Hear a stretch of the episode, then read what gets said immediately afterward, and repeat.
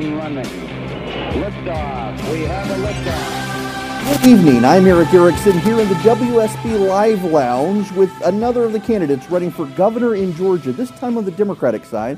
I'm joined by Stacey Evans. Thanks very much for joining me. Absolutely. Thanks for having me. So, I'm going to ask you up front, as I've asked all the other candidates, what is it like to be on a campaign trail when there are 159 counties out there? It's fun, but very busy. Yeah, I can and imagine. exhausting. And um, we're putting a lot of miles on the car, as you might imagine, driving all across the state trying to meet as many voters as possible before Election Day. But Georgia is a big, beautiful state. It really, you know, being from Louisiana and having grown up overseas, the, the diversity of mountains to sea in Georgia, I think, is a, an underappreciated thing that we have here. It is. We have everything. We really do. And my husband grew up in Houston. And the first time I went home to visit his family, I was immediately struck by just how flat it is. And I really came to appreciate how beautiful Hot, Georgia flat, is with no our trees. mountains. Yeah, that's exactly right.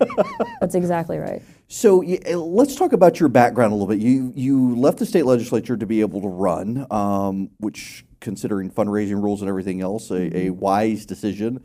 I think there's only the lieutenant governor and Senator Williams are the ones who haven't done that. Um, eh, but your background, you're a lawyer by training, correct? That's right. And what sort of law did you practice? Well, I started out my career as a uh, securities litigator.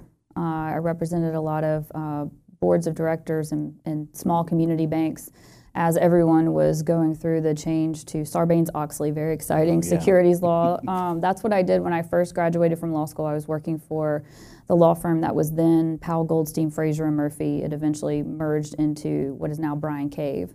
But I worked there for eight years, and then I left. I took a chance, uh, a risk on two very brave whistleblowers, a doctor and a nurse who uh, had a whistleblower Medicare fraud case. And um, it was necessary because of conflicts to start another law firm to take that case. And that's what uh, me and two partners did. And we worked on that case for several years. It was really what I did with most all of my legal time for four years was uh, work on that case. And it, it worked out well. We were able to recover over $300 million for the taxpayers. That was um, taken wrongfully uh, through the Medicare system. And um, I did that. And then I've spent the last couple of years working on some defamation litigation. Wow. Okay, so having gone through that, I was a lawyer for five, well, really six years at a law firm for five. Probably would still be one, except for that thing called a client that I just ugh. seeing problems that could be resolved easily this way, but always people wanted the difficult path. But leaving a firm like Powell Goldstein and going off to starting a, another one, I don't know that the average person who's not a lawyer understands that's a pretty daunting task to, to do, particularly when it's one case that's anchoring the law firm.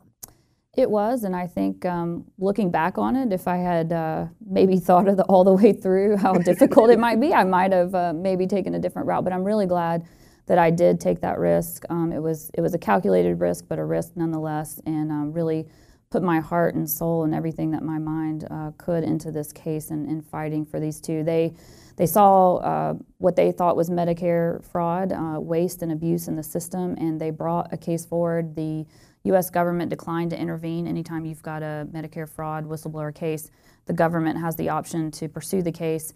In this instance, they declined it, which meant that my clients could go forward with private counsel, which is what happened. And I should say, uh, in fairness, the case settled, so there was never a uh, admission of wrongdoing. Um, but like I said, they did pay over three hundred million dollars um, back to the back to the federal uh, government, back to the taxpayers um, for Medicare Medicare dollars. Uh, this is an angle I, I wanted to spend some time talking with you about with the listeners because whenever your name comes up in Republican circles, i- it is always you. You make Republicans nervous. Um, and it- not, not on the issues. It, it is on the, the viability of your candidacy in a general election against a Republican, given your background there, and then your personal background as well. Your your circumstances, how you were raised, how you got into elected office. i- It tends to make Republicans nervous um, because you, I think, can relate to a base of the Republican Party that has trended towards them in the last number of years, and so that they get a little bit worried that they may lose some of the base to you, and that it has to do with essentially you you do have a very blue collar background growing up. I do, and hopefully, if I'm making them nervous, maybe that means I'm doing something right. Maybe so, maybe so. The, the relatability quotient, though. Sure. Um, if you wouldn't mind, give the listeners some background in, into your background and, and how you were raised. Sure. So I grew up in Ringgold, Georgia, up in the northwest corner of the state, right on the Tennessee line. I always pointed out to folks uh, it's the last exit on 75 before you cross over into Tennessee, and a lot of folks have been there and perhaps not realized it. But I was born and raised there. My mom was a teenage mom. She had me when she was just 17 years old. She didn't finish high school. My birth father didn't stick around. Uh, I was adopted by my first stepfather. And we had a lot of the struggles that you might imagine a, a young single mother without a high school diploma might have. Uh, we moved a lot. We lived in at least 16 different homes by the time I was 18 years old. Most of those were trailers. Um, I remember coming home many times and finding that the lights were out or the water wasn't on because we simply hadn't paid the bill because we couldn't afford it.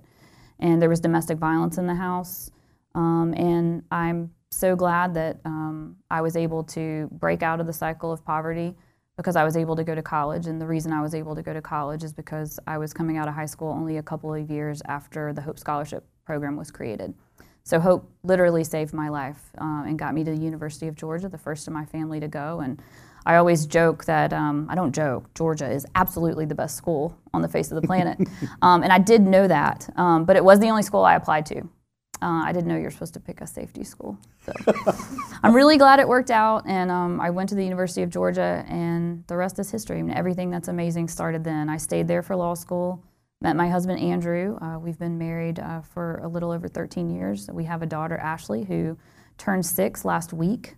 Somewhere between February 28th and March 1st, she's a leap year baby. Nice. So we didn't have an actual date on the calendar this year. oh, that's got to be tough. It's like having a birthday at Christmas. Yeah, I think so. I think it's one of those things I worry along the way. Will uh, um, a boyfriend uh, down the road will miss her birthday because he won't be able to write it on the calendar?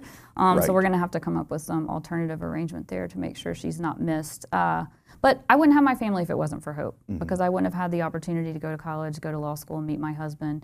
And um, I've tried to give as much back, and, and I never forget that um, little girl in Ringgold who didn't even know to dream this big.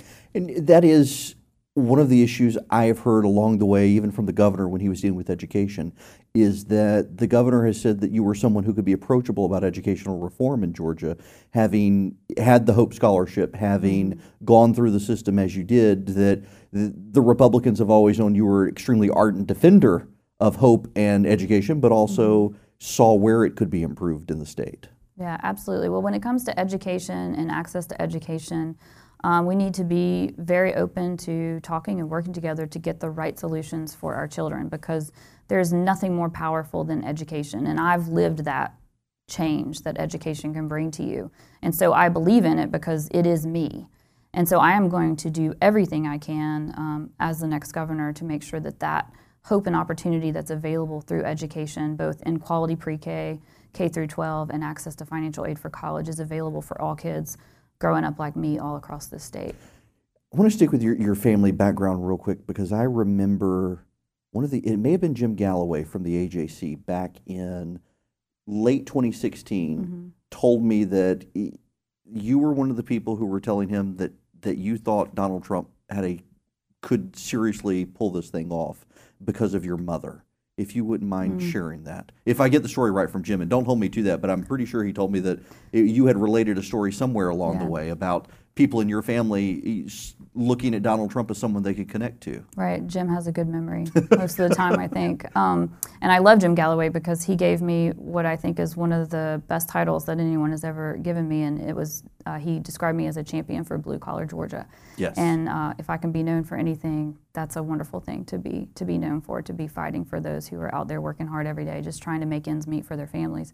But I did. I, I remember having a conversation with Jim and many others, um, as folks said, there's no way that. Um, Trump can win, and, and a lot of folks were saying there's no way that Trump can win the Republican nomination, and I called that early. Um, we even had a we had a little we had a little piece of paper that everybody wrote down their predictions for who was going to win the Republican nomination at a, a gathering that we had at, my house with some friends, and and this was early on. I said I think Trump is going to win this nomination um, for the Republican Party. Now, I, th- I always thought there was a chance that he could win. I didn't think he was going to, mm-hmm. um, but I thought that folks were um, not being completely honest with themselves to say that there's just no way that this can happen because I think folks like my mother um, and a lot of other folks that grew up in Ringgold, up where I'm from, a lot of other folks in Northwest Georgia, are so frustrated with both parties. So frustrated by not feeling like anybody was really hearing them. Um, a lot of folks that wanted to bring solutions to them instead of talking to them about what they needed uh, to make a better life for themselves. And I think it was that frustration that led so many folks to say, you know what, I don't think Trump is really a Republican or a Democrat and I'm just gonna, I just wanna, I want something different. And I think he represents that, and we're gonna give it a try. Now, I wish it hadn't happened, of course, um, and I hope that uh, that me, uh, that the Democratic Party this year in 2018 can make it very clear to voters that we've got something for them and we want to work with them. Um, I don't think we can do everything for everyone, and I don't think that's what Georgia families want. Um, they're not looking for somebody to solve all their problems. They're not looking for government to do everything for them, but they are looking for government to do its job. Government has a role. Government has to make sure that we have good infrastructure, both transportation and healthcare systems and a safety net. And government has to invest in people. And that's what Georgia used to do really well through the Hope Scholarship, which is why I'm here. But if government doesn't do its job, business can't do its job and people don't get the opportunity to live, work, and play in the way that we would all want them to. I'm going to look at my watch to make sure. Sorry. Okay, I'm going to go on and take a commercial break because I want to ask you about that sure. uh, when we come back and how it relates to Amazon and Georgia's quest to bring out of state businesses in. When we come back, I'm Erick Erickson here at WSB, joined by Stacey Evans, candidate for governor in Georgia.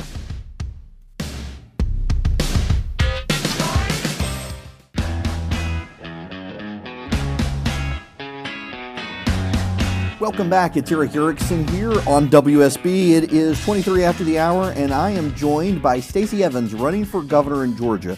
Before we went to break, we were talking about uh, business and government and essentially government doing what government should do to let mm-hmm. people thrive.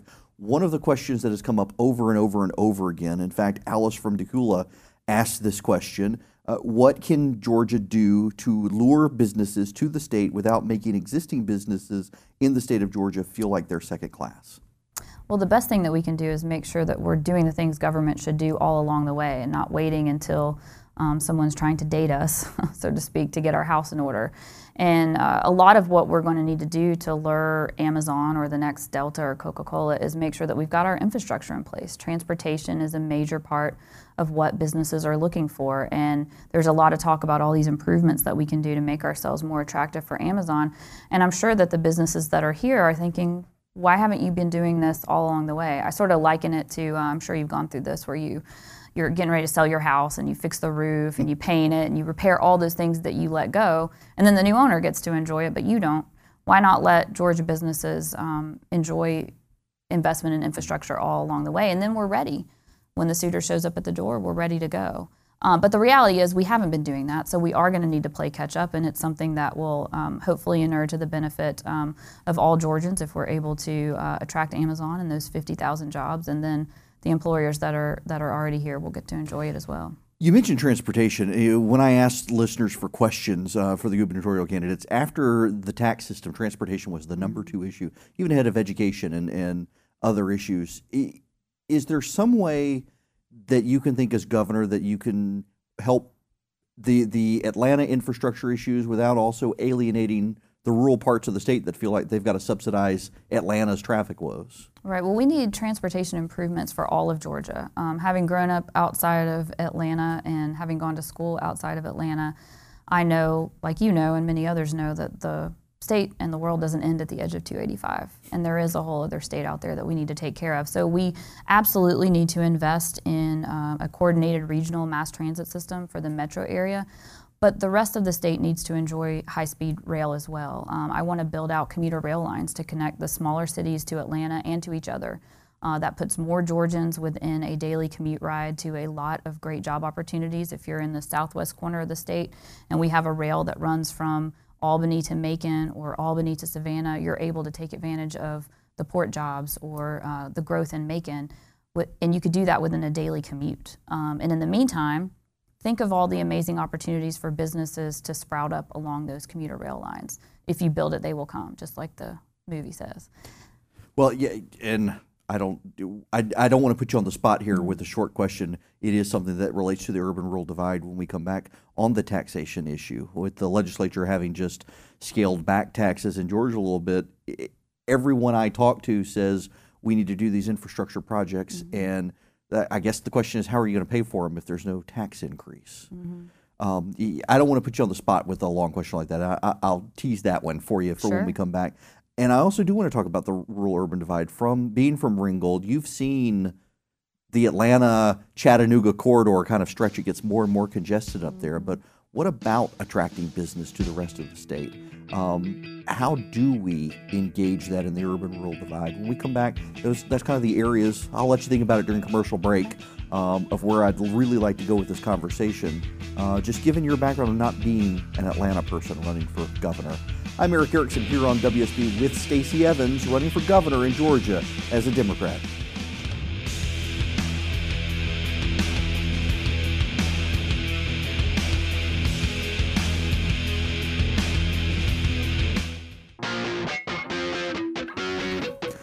It's 36 after the hour. I'm Erick Erickson here in the WSB Live Lounge with Georgia gubernatorial candidate Stacey Evans. Uh, when we left, we were talking about taxes, and every candidate I've talked to has plans for either working on a, a gl- overall authority to get everybody on the same page for transportation or, or fixing issues around the state for transportation. No one seems to want to approach the tax issue of how we pay for it. And I guess coming full circle to the start of our conversation, particularly the Republican candidates always go back to waste, fraud, and abuse, that we can mm-hmm. root out enough waste, fraud, and abuse in our system to pay for transportation without ever raising taxes. And I, I'm not convinced on that front, and I would be curious for how you see the governor's role in shaping transportation policy if we're not going to raise taxes, or, or are we? Sure. Well, as somebody who spent four years rooting out fraud, waste, and abuse in the system, um, I do think that there is a lot of fraud, waste, and abuse in the system that we do need to root out um, and, and clear out of the budget uh, to make sure that we are doing what's best for people. I don't think we're going to need to raise taxes. I do think we're going to need to make a state investment in transportation. There's also a lot of good models to follow, like our friends in North Carolina who drew down significant federal funds uh, to build out a lot of their transportation infrastructure. We have to be uh, open to that and pulling down as many dollars as we can. Um, also, Atlanta has a great history of encouraging private business to invest in transportation infrastructure projects. And so I think we need to work uh, in, in that way as, as much as possible as well. But it's going to take all of us.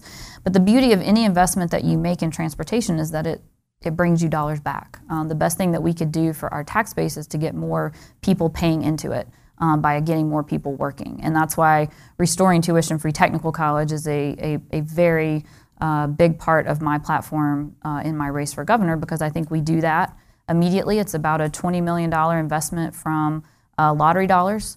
Uh, that get more people into the classroom, get them trained, get them a job, and get them out and get them working and paying into the system. And that gives us money that we need to fund transportation projects, fully fund our, our schools, and make sure that um, higher education is a reality for more folks. But there's there's no need in my mind to raise the state income tax. I think we just need to be smarter about the dollars that we're spending. Well, that gets me kind of a, is a segue into the, the Delta situation. And uh, I mean, I, I'd like to know your position on not, I mean, what they did or didn't do, the comedy of errors that came about, but um, Georgia giving special tax breaks to businesses to, to do things. Is it possible that we could just streamline the tax code and make it more business efficient overall instead of doing these carve outs for different businesses? I think there's a lot of ways that we could tackle the issue. I think that you look at some of the tax incentives and credits that we've created over the years that have been amazing for Georgia's economy, like the film tax credits, have brought an amazing uh, new industry to our state, has um, created tons of jobs uh, that we didn't even know were going to be possibilities for kids coming out of college 10 years ago. Uh, so that's been an amazing thing for our state. But there have been other incentives and credits that haven't um, been a return on investment. And we've got to make sure that we are evaluating everything. I would like to see us do as much evaluation as we can on the front end um, by uh, a commission outside of the legislature, perhaps, uh, really crunching the numbers and seeing here's what we here's what we're told is going to happen. Let's look and see what kind of predictions we can make and see what kind of return of investment we're going to get. And then have recommendations made to the legislature and then move from there. But we've got to make sure that we're coming back and evaluating and making sure that what we thought was going to happen, what we were told was going to happen, actually did happen. Because the bottom line is any dollar that you take out of the tax base is a dollar that you've taken out of infrastructure, out of schools, out of roads, bridges, healthcare. And so we need to make sure that we're getting that return because the job is created and more folks are able to pay into the tax base. As long as that's happening, I think it's good because what we want are jobs. I mean, that's what Delta has meant to this state is jobs, tens of thousands of jobs for families all over the state. Excuse me, and that's why it was so reckless what the lieutenant governor did last week because he jeopardized all that um, by levying a threat over Twitter which is a very Trumpian thing to do, in my opinion. Um, we should pick up the phone and talk to each other. Uh, government leaders and um, business leaders in the state should be able to talk to each other on the phone and not over social media. Um, but what Governor Cagle, Lieutenant Governor Cagle, did uh, was put a lot of jobs and families at risk because every one of those jobs, behind every one of those jobs, are real people with real obligations, real bills to pay, um, mortgages to pay gas to put in the car, kids to put through college, and all of that got put at risk for what now turns out to be uh, 13 people who, who entered a discount code on a, on a Delta website. Um, I'll take the tens of thousands of jobs over 13 discount code recipients any day of the week. And I think that most responsible, any responsible person running for governor should be able to say the same thing. In several of our ancillary points, you have mentioned technical colleges and education. And given your background with Hope. Um, this comes up a lot in rural Georgia, particularly eh, south of I 20 and where I am in Macon and the outskirts, some of the rural areas, Wilkinson County or Taylor County. Um, access to education, to higher education, and a real concern about preserving the Hope Scholarship. Mm-hmm. And, and, it seems like every couple of years now, the legislature is having to deal with finances for Hope, either a decline in lottery revenue uh, or, or other issues affecting it what do you see as the role for the governor in making sure that hope stays on a stable foundation for future generations? Mm-hmm. Well, the first thing we have to do, in my opinion, is restore tuition free technical college, making the Hope Grant equal full tuition the way it was from the time Hope was created until 2011 when that program was gutted by Republican leaders and my primary opponent in this governor's race co authored those cuts with Governor Deal and his floor leaders. I think that was wrong. There was never a financial reason uh, to cut the Hope Grant program. Now, were lottery revenues dwindling in 08, 09? Of course they were. There was a recession. Um, now the lottery is much more healthy. So changes had to be made in 2011, but I think the way the changes were made, certainly to the Hope Grant, were completely wrong. We never needed to touch the grant. And on the scholarship side, we went we went in the wrong direction. Um, when Hope was started, and when I was able to to be a recipient of it, it was very simple: make a B, go to any four-year public college or university, tuition free, no SAT score requirement. Now, to get a full tuition Hope scholarship, essentially you've got to have a 1200 on the SAT. That is a very high score.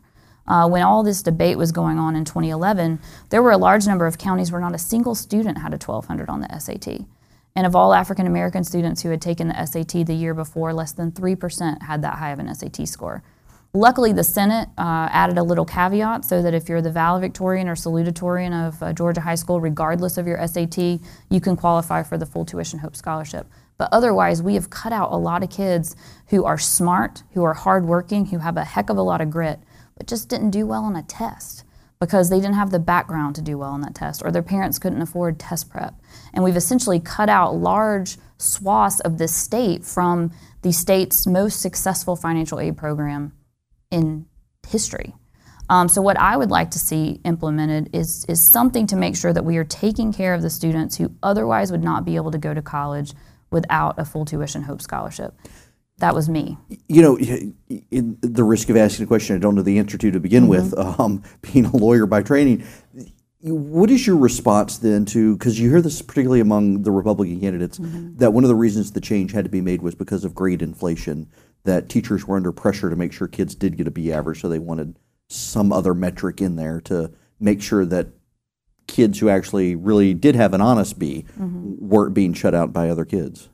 I don't buy into that. Um, I remember being a TA in college um, for a, uh, it was an economics class of some kind, legal studies, I can't remember exactly, in the Terry College of Business. And I, I worked for the professor, and I remember kids coming in and saying, "Oh, you've got to change my grade. I, I need a I need a B to keep hope." And he said, "Get out of my office."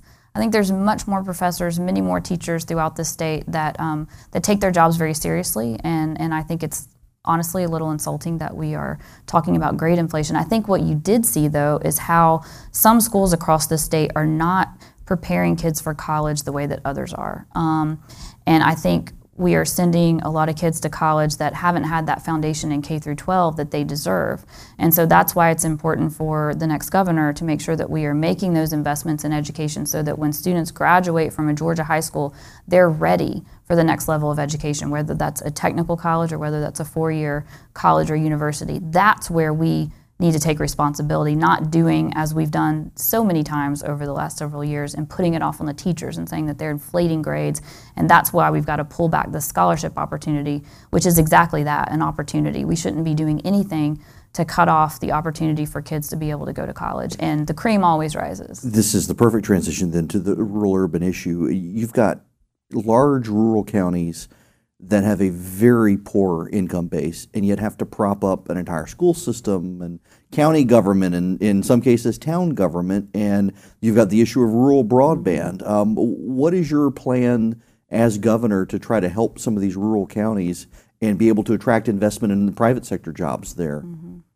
Well, investing in infrastructure is one thing, making sure that we don't leave uh, those all across the state, but not in Atlanta, out of transportation infrastructure projects. Um, because that is opportunity in and of itself. Um, but I think these tax credits and incentives that we talked a little bit about earlier, those shouldn't just be available for the Fortune 500 companies of the world. We need to be making investments in people in these small towns who want to start or grow a small business.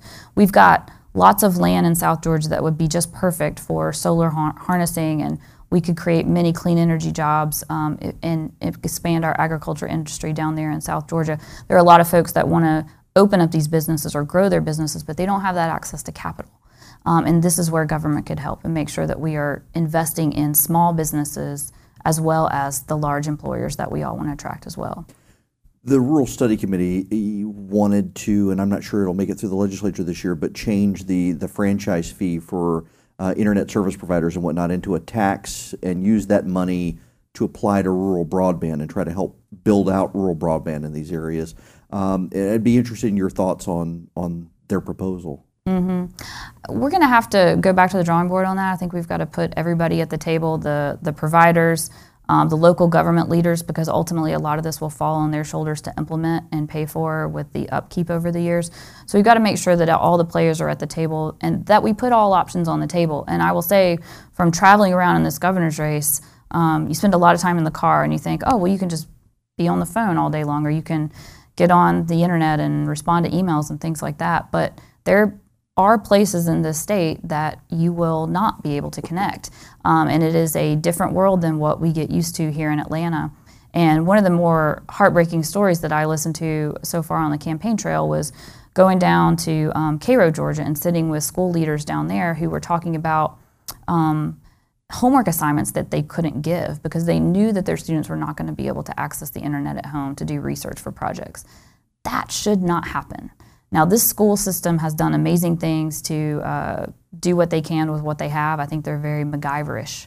I mean, they really have been able to make uh, do with what us here in Atlanta uh, would find completely unacceptable to make sure that they're still providing the best education that they can to their children. But it's not an option for us not to figure this out. Um, and I think that there, this is a great place for public-private partnerships. I don't think that we want to um, go the way of just saying everybody handle it on their own, uh, because that's how we got some inadequate systems. For example, up in northeast northeast Georgia, where there is access, but it's not it's not good access, and there are no other providers. We don't want to set up those situations again, and we need to make sure that we are putting all options on the table and all parts of this um, at the table to make sure that we're not leading to any unintended consequences had several people ask. Um, in fact, let me go to Alex and Norcross. One of the issues that was asked is um, how do you see the state balancing the income tax system versus the sales tax system when you have Tennessee, Florida, Texas being big business competitors all going the sales tax route? Well, here in Georgia, we've not done a great job of collecting our sales tax. So any system that's based solely on a sales tax uh, is terrifying to me because we have not done a great job of collecting that money from the retailers as they are supposed to collect it from the customers. And so we cannot move to that system. Uh, I don't think it's smart anyway, but at the very least, we, we're going to need to figure out a better way to collect those taxes. Um, but Georgia has a lot of things going for it, and we can compete with this, these states even with a state sales tax. It hasn't kept us from. Um, from being competitive in, in attracting businesses and attracting families to move here. And so I don't think that we need to go overboard in, in, in, in throwing out a system that's worked for Georgia for many years. When we come back, Stacey Evans gets her chance to make her pitch. Why her and not the other candidates? Why a Democrat, not a Republican? I'm Erick Erickson here on WSB.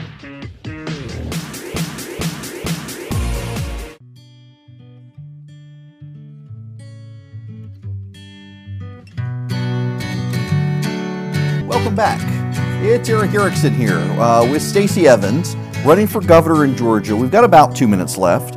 And this is your chance. Make your closing pitch. Uh, you've got five Republicans running, two Democrats running. What sets you apart? Well, no one will work harder for this state to bring hope and opportunity to Georgia families because I've lived the difference that that hope can make for a child. And so I believe in it to my core because I know I wouldn't be here without it.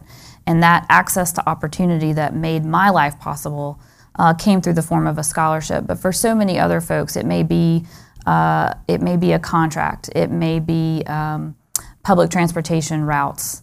Uh, it may be a uh, hospital opening in their area, or it may be uh, access to capital for their business. Whatever that access to opportunity point is for Georgians, I understand how important those access points are, and I want to work as hard as I can to make those opportunities possible so that more Georgians can write their own future. I don't think that folks are looking for government to do everything for them, but they're looking for government, as I said earlier on the show, to do their job, to invest in infrastructure and invest in people so that we can go and live, work, and play in the state that we all want to see for us and for our children. And I will never, ever forget what the Hope Scholarship did for me. And I will never, ever forget the lessons that I learned growing up in a family that had nothing. Uh, what a difference my life has been and what a difference my daughter's life is compared to how I grew up. And I want to do everything I can to bring that opportunity to more Georgia families. Stacey Evans, thanks very much for taking the time to be Thank with you. us. And good luck on the campaign trail. Thank you. Appreciate it.